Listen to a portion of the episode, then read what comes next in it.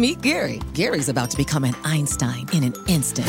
Whoa, Einstein hair. I like it. That's right, Gary, because you're using Salesforce powered by Einstein AI to connect data, predict business trends, generate personalized content, and wow customers. I do feel a lot smarter. Because you're not just Gary anymore, you're Gary, empowered by Einstein AI. Did you hear that, team? I'm an Einstein. Oh, can I get a selfie? The number one AI CRM. Now everyone's an Einstein with Salesforce.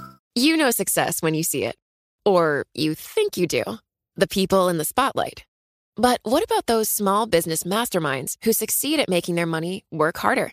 They do that by having a business bank account with QuickBooks Money, which now earns 5% annual percentage yield.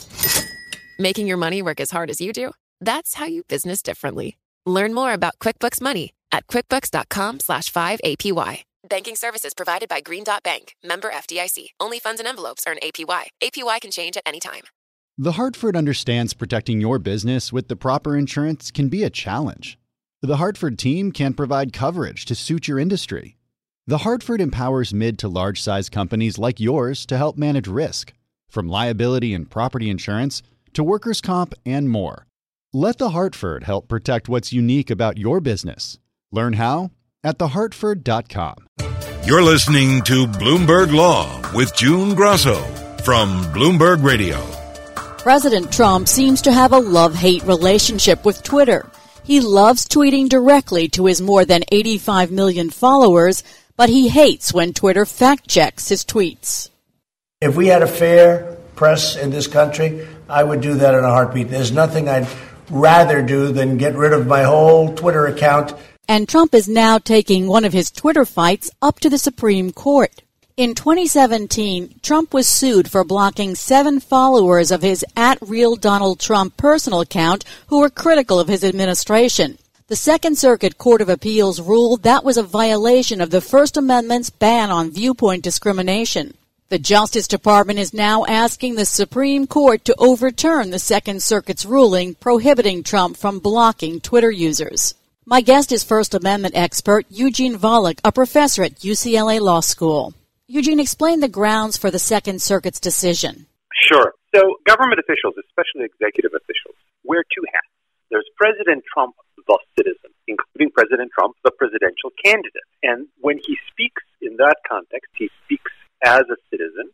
And when he runs discussion groups, in a sense, wearing that hat, he's doing it as a private citizen. And he, in fact, has the First Amendment right to choose what to allow and what not to allow in his discussion. But the Second Circuit said an executive official, when he is speaking as an official, is subject to the First Amendment constraints. And in particular, can't, once he sets up a limited public forum like a Twitter discussion thread, can't engage in viewpoint based restrictions on what people say in that forum.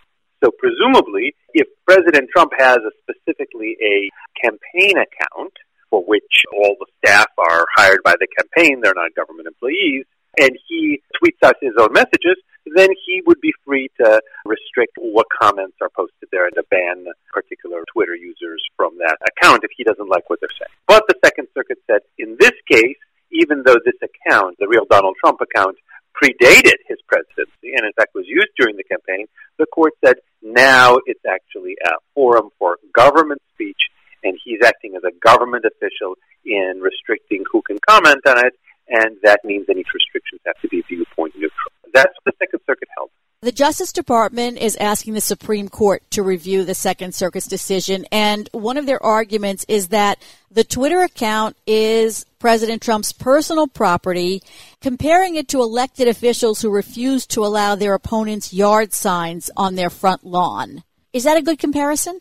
Well, so I think that's the argument against the Second Circuit decision. The argument in favor of the Second Circuit's decision is that once uh, government officials allow some speech on government property, like, for example, allow people to maybe have a protest on the City Hall lawn, then they have to be viewpoint neutral in administering that. And the Second Circuit says this is more like the City Hall lawn than like President Trump's own lawn because is an account that he's using to announce government policy. This is an account which is being maintained in part by a government employee, and that as a result, this becomes more like a government run limited public forum than like pure private property. And I should say, I think it's a close call. And I can see this, the U.S. Supreme Court agreeing to hear the case and reversing the Second Circuit because it's a close call. What makes it a close call?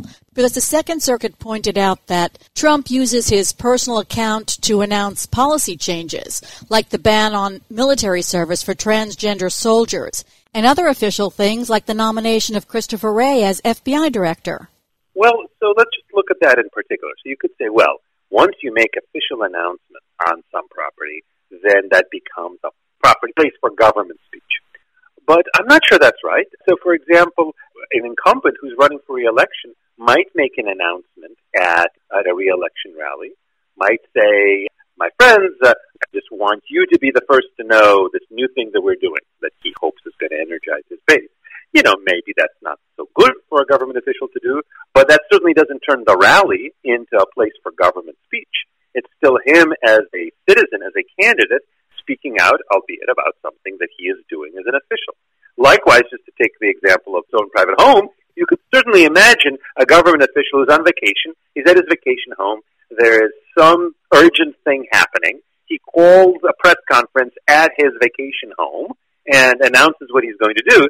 Again, that doesn't turn his property, his vacation home, into public property where he has to also allow protesters to Was the Second Circuit's decision then an outlier and not in line with prior decisions? Well, no, because there's really not been much litigation on this particular question, which is how do you treat social media accounts that are run by government officials?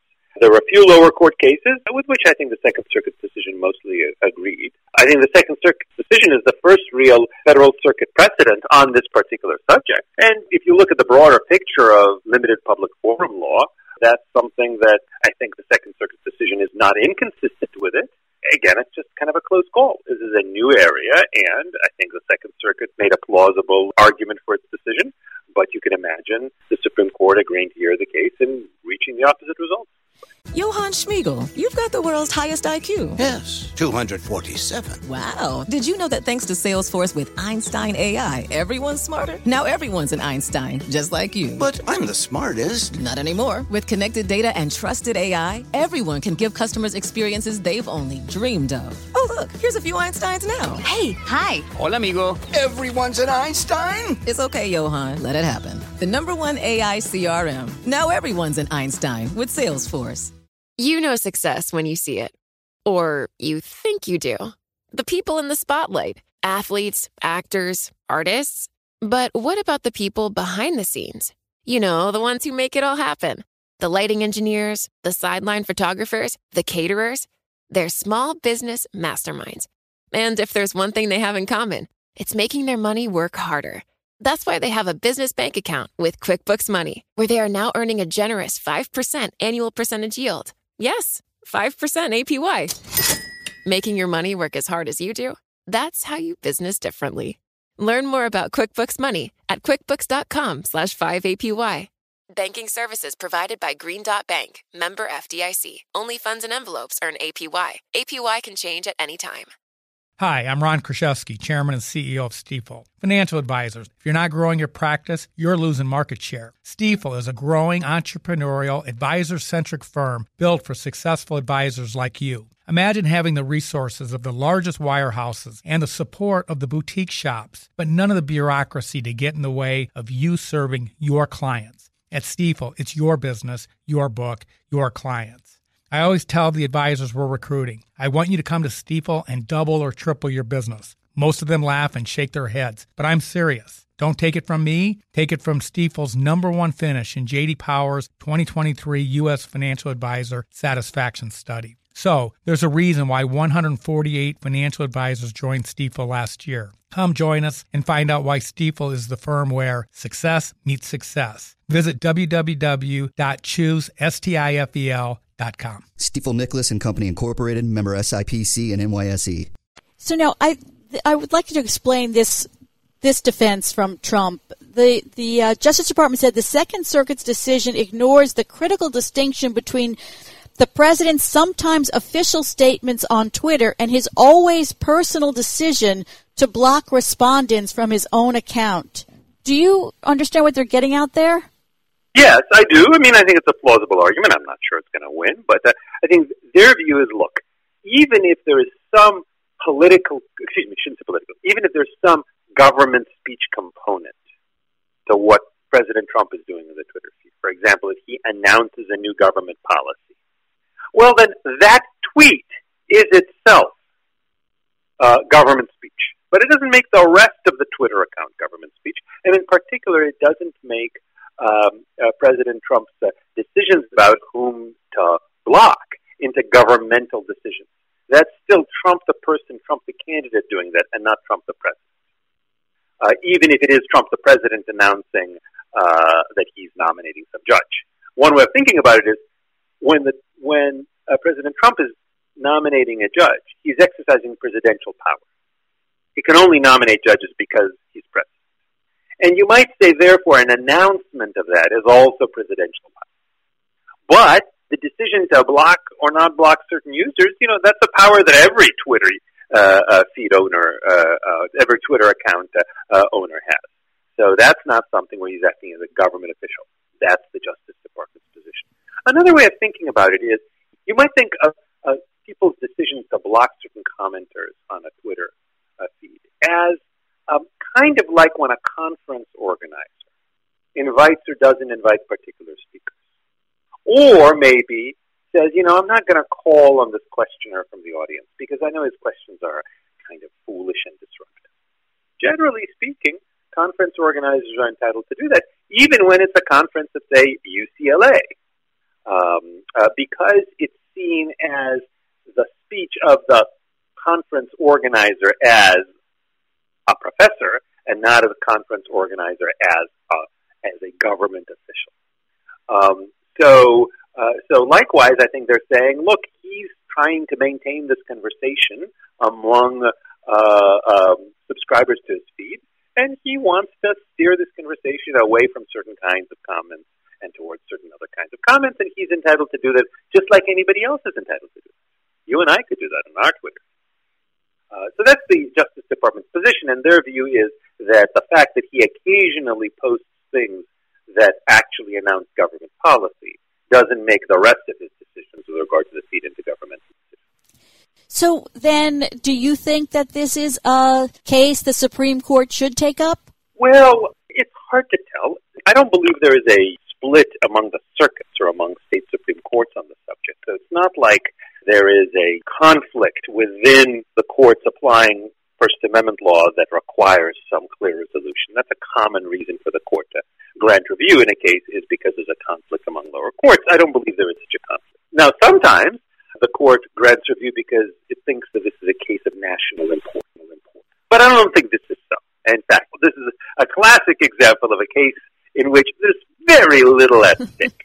It's very little at stake for the president because, you know, if he can't block certain users, you know, stop him from having this Twitter account and communicating to the public this way.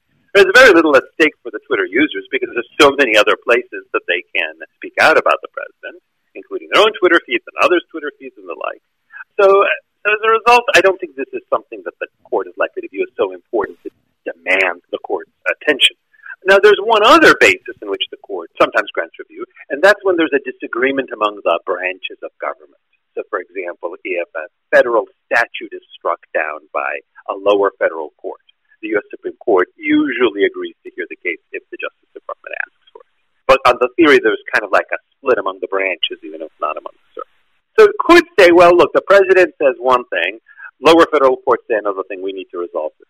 But again, here isn't something where it's really implicating the president's power as president. In fact, the whole point of the Justice Department's argument is that the president is speaking here not as president. So it's just one important private citizen, essentially. I'm oversimplifying the, the Justice Department's argument, but that, that's one aspect of it.